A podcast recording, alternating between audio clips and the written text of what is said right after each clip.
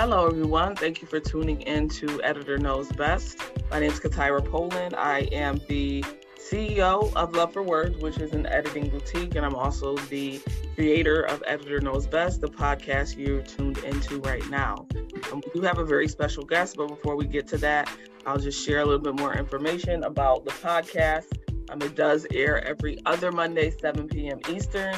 Um, it is for those in the literary field who are either authors or publishers, poets, etc. It's really a podcast to discuss some of the common themes that we come across in our work. Um, also, talk about lessons learned and recommendations. So, if you fall into that category or looking to learn more about self publishing and hear from other literary creatives in the space, then Editor Knows Best is a podcast for you. And I'm so glad that you were able to tune in tonight. Now that I've gotten that out of the way, we do have a very special guest tonight. She is a Rochester, New York native who is a writer, publisher, promoter, and spoken artist. Whatever form she chooses is always reflective of her passion for spirituality, sensuality, and social consciousness. She self published two books of poetry. One is Vicissitudes, hope I pronounced that right. the ups and downs of life in 2008. And if I didn't pronounce that right, our guest will correct me. And Ascension into Love in 2010. Um, she was named, a, well, she was a featured poet in the Poetry on the Wall in 2006 at the Rochester, New York Mood Makers Bookstore. And her poem, From Whence We Came, was named Poem of Distinction. Her spoken word can be heard on Jimmie Highsmith Jr.'s 2009 CD entitled Jacquin. Again, if I pronounce that wrong, our, our guest will correct me. His Grammy nominated 2011 Anthology of Sound CD and her very own spoken word CD, Ascension, released by Variance Records in late 2012. For the past 10 years, she has been co host of one of the longest consecutively running open mics in Rochester, which is Flowetic Rhythms at Gallery One. She founded Roc Bottom Slam Poetry Team and is the founder of the Roc Poetry Collective. Lu is currently a member of the Dynamic Writing Consortium We All Write. She received the 2018 Big Pencil Award from Writers and Books for inspiring the creation and appreciation of, of literature uh, of literature in the literary community. Today's guest is Lu Highsmith. Thank you so much for joining us on this episode. I am so honored for you to be a guest. Thank you for having me. The honor is all mine. You're welcome. Okay, so did I pronounce vicissitudes right? Yes, perfect. I'm so impressed. Okay, awesome. And what about Jacquin? Jacquin. Uh, it's Jacqueline. Jacqueline. Okay. One out of two. Okay. well, you were really close. okay, okay. Thank you so much uh, for giving the correct pronunciation of that. So it's so delightful um, to have you as a guest, and I learned a lot more about you and your bio, even more than than I knew previously. So even that was was um, a pleasure to be able to read and learn more about you. So please do tell us uh, what your motivation is and um, what led you to become a part of the writing field. Mm-hmm. Uh, generally, poetry just kind of spoke to me as a child. So I've always had this love affair with words, uh, probably as young as probably fourth grade. Um, pretty much I just wrote to myself primarily for therapeutic reasons, just to get my feelings out, express myself, that type of thing. And one day my mom ran across my journal and she said, You should really share this with other people. It would probably like encourage people. You never know who's going through the same things you've gone through. Um, so then that kind of sparked the idea okay, maybe I can actually write uh, so I pretty much just wrote through all my teenage years, privately, quietly. And I'd say probably when I was in my late 20s, early 30s, um, I declared myself a writer. it, it, it, it pretty much became beyond just therapy and just me studying the craft and reading Langston Hughes and Maya Angelou and just reading everything that I could devour and, and get my hands on. Um, and so I made that declarative okay, I'm a writer. So I parlayed from writing to uh, speaking my poetry because sometimes people don't really hear your voice when they're reading your words. So that parlayed into spoken word. And once I started getting engagements, people were asking me, Well, how can I get your book? So once that happened, I thought, okay, I really need to actually put a product out. So I researched the avenues of self publishing versus getting a literary agent going through the traditional route of getting published. And to be perfectly honest, I wanted autonomy and creative control. And I wasn't quite comfortable uh, initially having someone else um, really just take over my, my work. That's how I thought. That's how I thought the process would be. Um, but thankfully, I was connected with others in the literary community. So even though I started out with vicissitudes in 2008, I had a really close friend, uh, Marsha Jones, who uh, passed away a few years back. Um, but Marsha was my editor. I trusted her as a friend.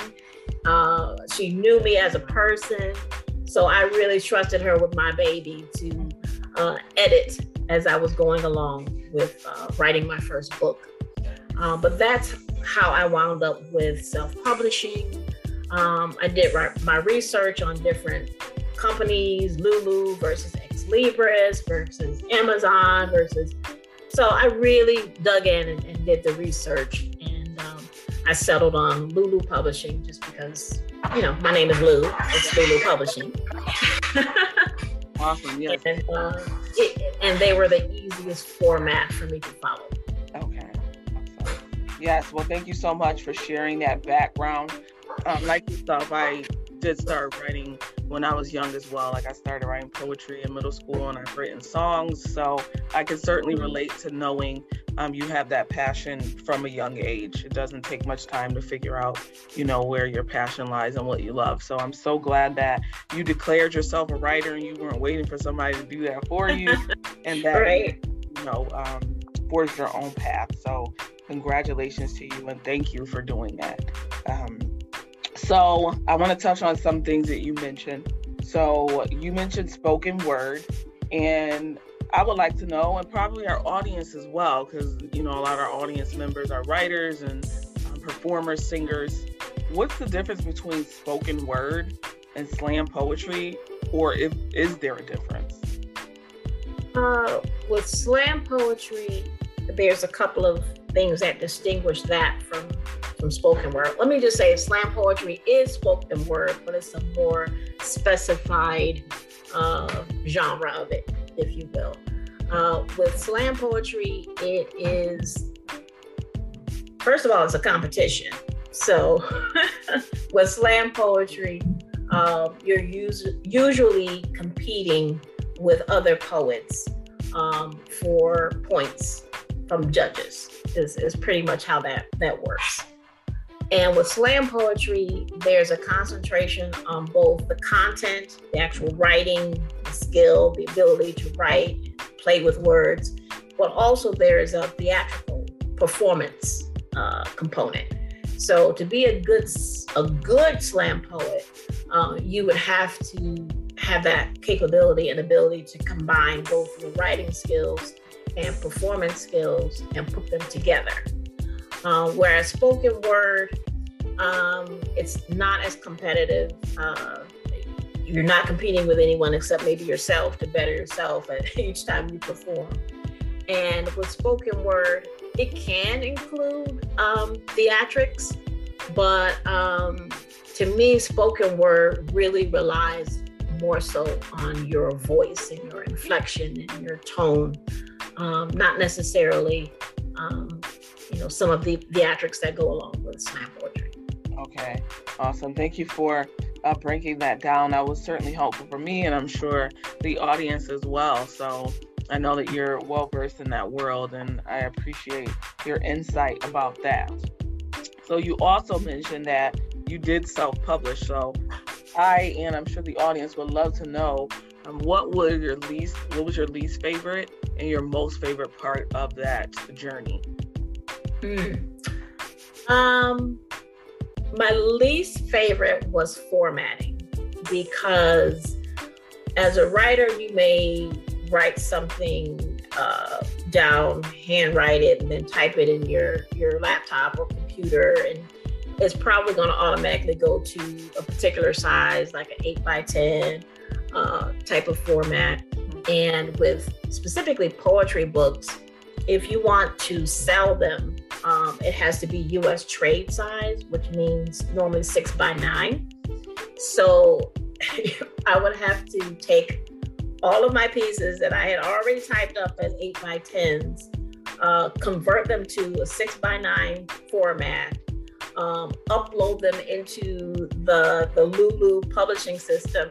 So the least favorite part is really formatting because you don't really know what it's going to look like until it's actually printed and then you have to make adjustments and, and maybe move words to another page.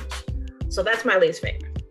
Um, I, i'd say the, the finished project pretty much the finished project holding it in your hand when it gets shipped to your house uh, and you're actually holding your work uh, in print form and with the cover and, and everything. Um, there's there's really no feeling that is comparable to that to me.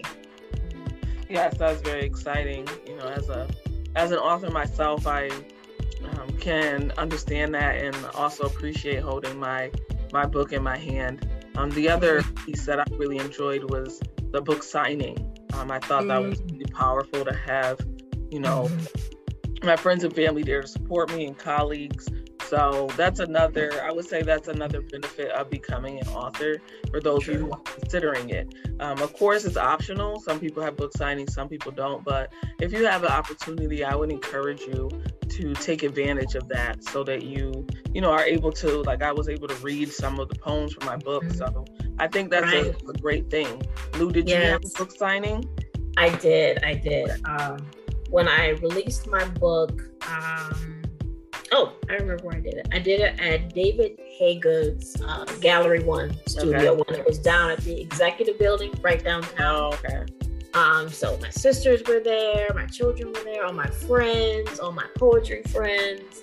Um, so it, it was a, a beautiful uh, time and event and something that I, I thoroughly enjoyed just being able to read my poetry in front of everybody and um, and them having the joy of purchasing my book. you know, I gave you know I gave my parents a free one, but I think those were the only freebies I gave. Right. right. Um, so just that um, that joy of, of, of knowing that they were they believed in me and and um, were willing to pay for my work and right. what I did. Right. Yeah, that was yeah. beautiful. Yeah, awesome, awesome. It sounds like you had a, a great experience like I did. So I'm glad to hear that um, and hope to uh, make it to your next book signing because I'm sure you've got a lot more books to write. um, so, one of the other things that you touched on was the editing component. You mentioned Marsha Jones. Um, mm-hmm. You know, was your editor. You trusted her, um, and that is a very important part of being an editor. So, are you? Would you please just share a little bit more about how you vetted the editor and offer some advice to listeners who are in the process of, of looking for an editor who's a good fit? Mm-hmm. Um, with my first book, I really wanted somebody who I trusted um, their literary skill, first of all. Mm-hmm. Um, sometimes friends will read your work and they, oh, this is great, this is wonderful, but they're missing some things that uh, a person who um, knows word structure or uh, knows where you should drop a comma or okay this should start another stanza um, because this is a, a I needed that person who I knew could be uh, critical from a literary standpoint. um, but also someone who um, trusted my vision when I told her what I wanted to do with the book. Um, she really helped steer me in that direction. Um, so in my research, when I was checking everything out, everybody's like, okay, get a good editor. These are the things you look for. And Marsha had all of those qualities and attributes that I um, would need as, a, as somebody who I, I trust. And what were some of those attributes you were looking for, and how did you determine that was a good fit for you? So, was there like a conversation with her? Did you look at samples of her editing? What What was that process like? No, I didn't look at any samples. I was already familiar. Uh, not only was she uh, a poet, but she was also a journalist. Okay. So I know that copy editing part comes into play as well. Um, so that was that was huge for me. And when we spoke about it, um, it was it was kind of somewhat informal. Okay, send me this. I'll send you feedback. Uh, you know, we've had a few conversations as well over the phone and in person. Um, but I needed, for me, I needed someone who wasn't harsh. I needed you to be fair and honest, but not just so cold and and and cut and I just really for me as a person I don't know maybe it's the Leo in me the warm friendly kind of feelings and mm-hmm. emotions uh, I needed someone who could be somewhat gentle but sure. also tell me the truth at the same time. For sure. Yes thank you for sharing that. And for our listeners um you know I'm an editor as well as an author and definitely agree with uh, Lu. So if you are apprehensive about working with an editor I encourage you to do your due diligence. So you can ask for a sample edit before you make the investment to make sure they can meet your expectations. Um, I will also recommend, um, and well, for my clients, there's always an upfront consultation by phone. So we have a chance to talk about what they're looking for, their genre, etc., to make sure it's something that um, I'm able and willing to deliver. Um, sometimes you'll come across editors who don't work in your genre. So mm. I would discourage you from working with them for obvious reasons. um, I mean, if they're interested, then at the very least, they should be interested in the genre. So you just mm-hmm. want to make sure that you are gelled. Um, you might have a conversation with them and they say something that um, offends you. So maybe at that point you say, you know, this is not a good fit. Or on the other side, as an editor, you know, they may say something um, that you're not able to deliver, or they're asking for a 300 page novel to be edited in a week, or whatever it is. So, the most important part of the editing piece is going to be the relationship and building a rapport. Um, mm-hmm.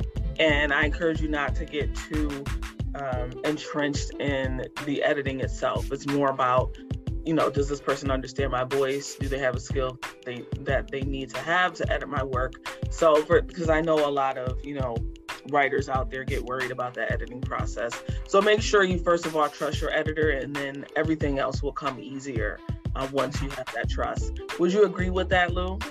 Absolutely. I, I was thinking of a, a, couple of other scenarios that happened recently, um, not regarding editing, like a poetry book. Yeah. But um, I um, did some writing for a couple of other projects and the people in charge of the those projects had their own editors.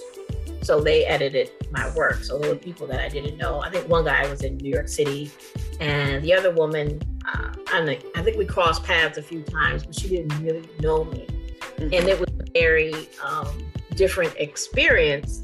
Um, i can take criticism. That's mm-hmm. fine especially if it's it's going to better uh, my writing and what i'm trying to put out there um, but I can say um, there were moments where there may have been a suggestion made, and as an artist, I, I didn't follow those instructions. Mm-hmm. right. so, you know, you do have that capability of saying, this is one thing I'm not going to compromise on. Mm-hmm. But overall, uh, I'd say probably 90% of the suggestions that they made, I implemented. Yeah. And made it better. Mm-hmm. So as simple as uh, a word that I had used in a poem, invaluable. And really, I know what that word means, but I wrote it that way. And she's like, I think you mean something else and not value. Like, you know, you're right. Right. Right. so like 90% of their suggestions I took, but probably there were some things I just had to hold my ground on and say, like, right. as an artist, I, I can't really change this. I can't I can't switch this up because it's going to and, you know, not to there are certain things that are colloquial within our culture. right, exactly. And this person wasn't getting it. Right. wanted me to right. change something.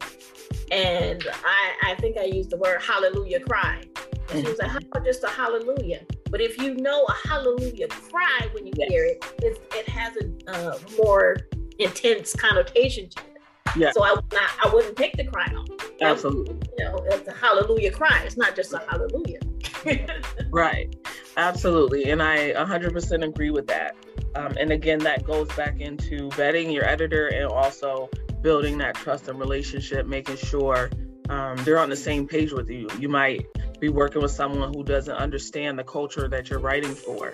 So they will want to change a word that doesn't need to be changed because it applies to that particular culture. So again, just make sure you're doing your due diligence and making sure um, that you know what you need and they understand what you need.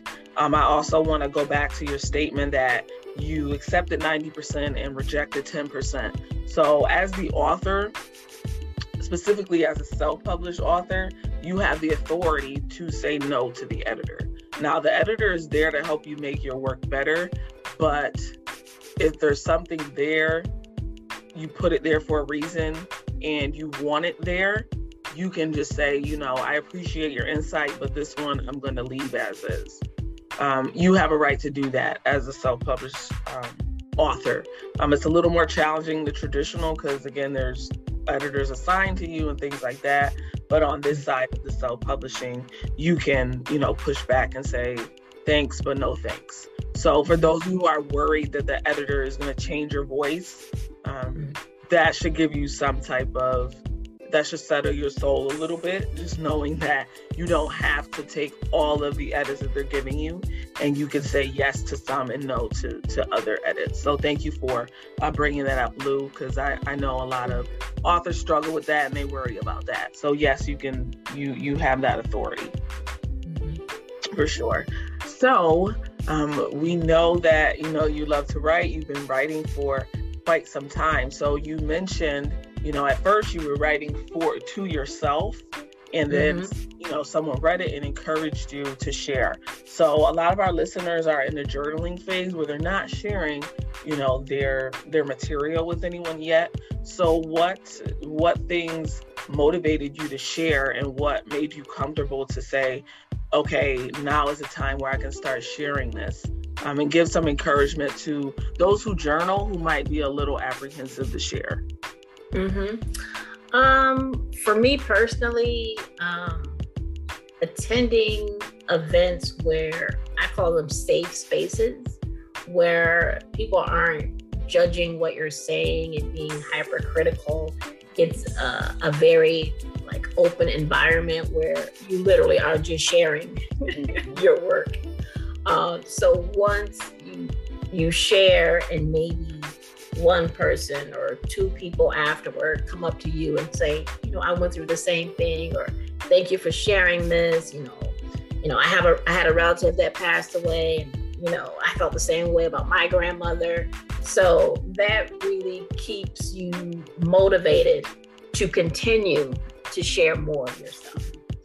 Also, the more you share, the more comfortable you become sharing. So maybe the first time out, you're a little shaky, your hands may be shaking, or but the more you do it, right, relaxed and comfortable you become. Um, but really, it was the the feedback of other people and being in a what I felt was a safe environment for me to share. Yes, thank you for sharing that. Um, that's awesome to hear. And I'm sure our listeners can relate to that. When you get that feedback, and again, with practice, it typically gets easier. But, you know, there's some who choose not to ever publish or share, and that's fine mm-hmm. as well. Um, mm-hmm. If you just because you write doesn't mean you have to become a published author. That's not everyone's goal. So be encouraged, even if you decide not to go the publishing route. You you can still, you know, reap so many benefits from journaling for yourself. Yes, so, keep writing, keep writing. feel like you have to uh, be published because I journal as well, and you know those things I don't share um, publicly, but you know you have to do what works best for you and you'll you'll figure that out in time. So it has been um, a pleasure speaking about your experience your motivations what you liked and didn't like um, and just learning more about you in general and your background and what led you to becoming the the superstar spoken word art literary creative that you are today. Um, i would love for you to share with us uh, where we can find more of your work, where we can purchase your work, um, and learn more about or keep up with what you're doing. Okay. Um, well, I have two published books. Vicissitudes was my first one. Um, I also published Ascension into Love uh, in 2010. They're still available on Amazon, on Barnes and Noble, um, Lulu.com. They still have my work up. And um, if you would prefer to listen to my voice, um, my Ascension uh, Poetry Spoken Word CD is available on Amazon, Spotify, iHeart. Um, everything is everything that is written is under L.R. Highsmith. Anything that's spoken is under Lu Highsmith. Um, but that's it. L.U. Highsmith. It's it's really basic.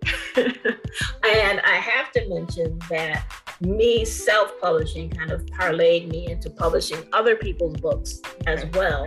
Oh yeah. Um, so uh, I have to mention um, sure. there's a an artist uh, Luther Brown that I published um, his first book of poetry, and that is also available on um, pretty much Amazon, Barnes and Noble, uh, as well. So uh, if you want to look up Luther Brown, it's Truth and Freedom. Okay. Awesome. And can you quickly just tell us a little bit more about um, your publishing clients, um, the genres, um, things like that? Absolutely. Uh, honestly, over the past, let's say, 12 years, I've published probably about 11 books. Um, people find out that I publish books, and then I've done two cookbooks. I've done um, like a memoriam book of a, guy with his relationship with his girl. So he wrote all of these stories and all these pictures. Um, so it, it really varies. It's all over the place. Um, my day job is I work for Center for Youth. So we have a new beginnings program. So a lot of those young men are trying to uh, avoid incarceration. so they shared a lot of their stories and their artwork, and I published that book. So it's it's different pros. So it's it's a variety. It's a hodgepodge of different things. Um, but Lu Creations Publishing is is my company for publishing purposes. Oh, um, yeah. So that's also my website, Lu Creations. Dot com. all of that. Yeah. Okay. Creations.com. Dot net. It's dot net. Oh, dot net. .net. Okay, awesome. LuCreations.net. Well, again, thank you so much for all of your insights and nuggets and recommendations, and also telling us more about your personal story. Um, and I want to give a special thanks to the audience for tuning in. I definitely appreciate the support. And Editor Knows Best does publish every other Monday, 7 p.m. Eastern. Um, Anchor is the platform um, and you can visit anchor.fm slash editor knows best to listen to a few of the episodes and, of course, a Lu's episode as well. So, thank you again, everyone, for tuning in. Thank you, Lu, for being our guest. Uh, oh, thank safe. you. You're welcome. Be safe and be well.